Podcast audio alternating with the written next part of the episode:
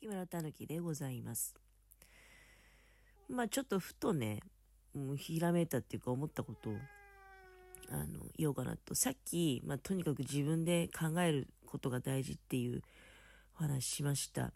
で、あともう一つね、まあこれはね、私、結構ちっちゃい頃から親とかにもね、半ば呆れるように言われてきたことなんだけど、あなたって本当にやりたくないこと絶対やらないよねって、頑固にね、やらない。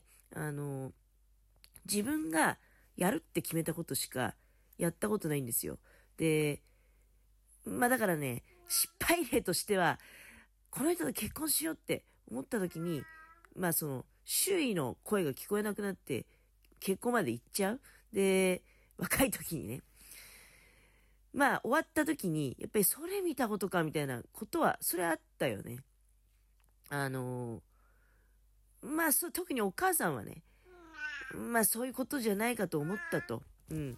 あの、まああなたね、自分の、その、なんていうの、身の丈に合わない人と、自分に釣り合わない人とね、一緒になったんだわ、みたいな、うん、感じだったんじゃないかなって。あの、別にモテる、モテる人ね。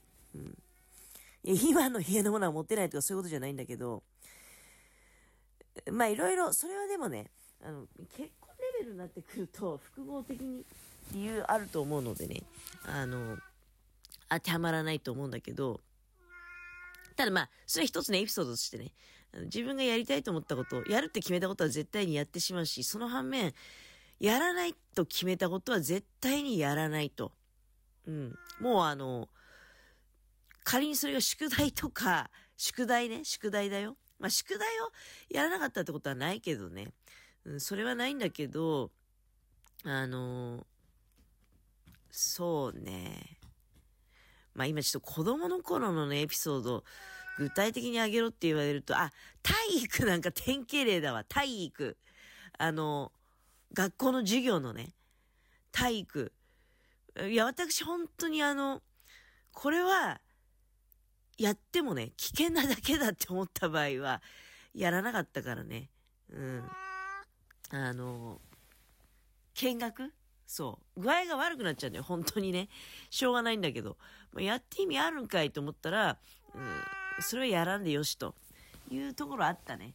みんながやってるからね、やらなきゃいけないとか、いう感情は、その体育の授業の中に存在してなかったんですよ。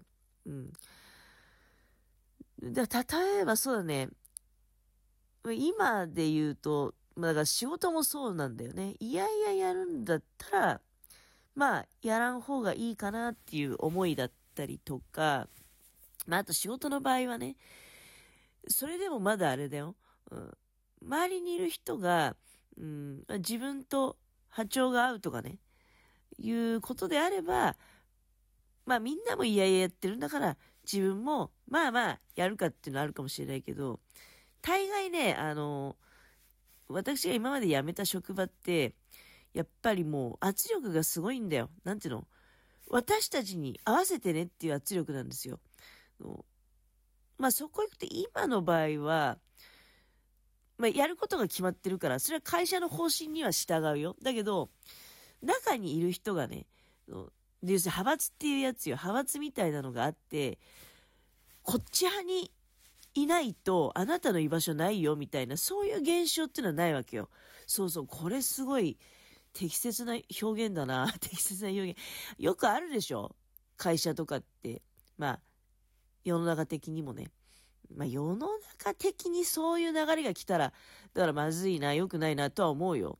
あの、こっち派の言うこと聞かないと難しいよってね、居場所なくなるよっていうのは、うん、あの、良くないんじゃないかなって。それがだから会社の中でね、あるわけよ。うっすら感じてる方もいらっしゃると思うよ。要するに、あ、こっちの方についてないと、うん、まあ、例えば社長派と専務派とかね。実は専務派についてないと、まあ普通に考えたら、まあ仕事ができる人についていけばね、間違いないと思うんだけど、あの、社長が仕事ができなくて専務が仕事できるんであれば、専務についていけば、いずれ専務が社長になるでしょっていうようなことだと思うんだけど、あの、だから、ここでも考えるっていうのはまあ出てくるんだけどね、その、肩書きだけにつられて、社長なんだから社長の言うこと聞かなきゃダメでしょ、とも限らないよね。うん、っていう気はするんだけど。で、それをだから、あの、まあ、ついついひよっちゃうよね。会社の中でさ、あの、自分の立ち位置をね、えー、確実なものにしておけ、しておきたければ、あえて自分は社長派とか専務派ってことを表明する理由ってなくないですか？あの、なんとなく様子見ててね。で、来たるべき時が来た時に、パッと、まあ、あ専務に専務に乗り換えよう、専務に乗り換えようっていうか、そもそも最初から乗ってないから、うん。あのあ、そういうことっていうことですよ。まあ、これが日和るっていうことなのかもしれないんだけど、時にはそれもまあ、大事なのかもしれないけれども、あの、その肩書きとかに、まあ、振り回されないっていうのは、一つだから大事なことなのかもしれないですね。いや、そんな話がしたかったんじゃないんだけどな。どんな話したかったのか。ちょっとなんか、最初の話をね、ここで一時停止ボタンを押してさ、戻って聞いてまたこっから収録し直せればね、素晴らしいシステムだなと思うんだけど、それができないから、あの、あれなんですよね。あ、そうそうそう、最近まあその週刊誌で賑わしてる、うーん、なんていうの、飲み会の後に何があるのかとかさ、若い人ね。飲み会で、今時はでももうないと思うけどね、それさ、もう昭和、平成の話よ。令和はね、そんなことない。ないとは言いながらも、でも、あの、ないとも言い切れないかもしれない。っていうか、か形を変えてね、うん、あの、存在し続けていく、まあ、悪しき、なんていうのかね。あまあ、最近はだから、ミソジニーっていう言葉も、なんかね、聞くけどね、あの、まあちょっと、詳細についてはまあ、それぞれ調べてくださいっていう感じなんですけど。まあ私なんかもそうだね。それこそだから、ある仕事について、まあ、絶望するような瞬間ってあったよね。結局そういうことがあって自分ってね、あ、やっぱり女なんだと。うん。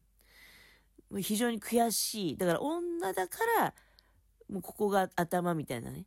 うん。あの、まあ、あとは、あるいは、女だからこの役割をしてくれっていうね、あの、ことですよ。で、あなたできるからやってっていうことじゃないんだよね。それを女性がやらなきゃいけないっていうようなね。まあ、あるわけよ。そういうのがね。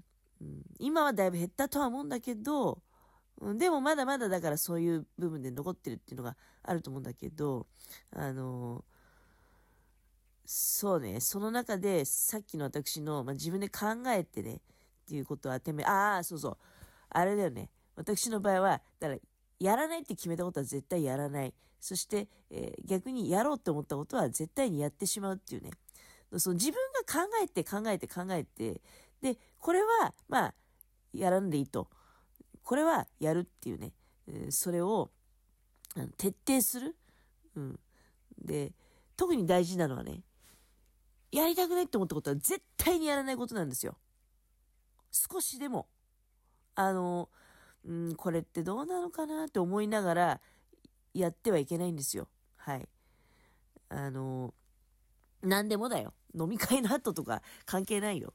うん。ホテルに行ったらどうなったとか 関係ないよ。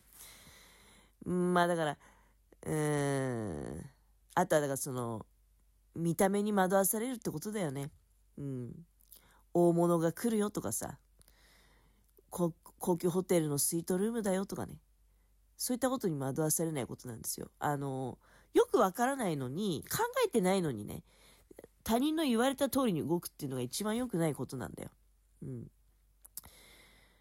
その結果で生じることっていうのはね、もう自分で、まあ、責任取れないわけじゃん。ね。自分で考えた結果だったらまだね、納得はいくと思うんですよ。まあ、しょうがない。だ中には、もう意図的にね、お近づきになろうっていう人もいたはずですよ。うん。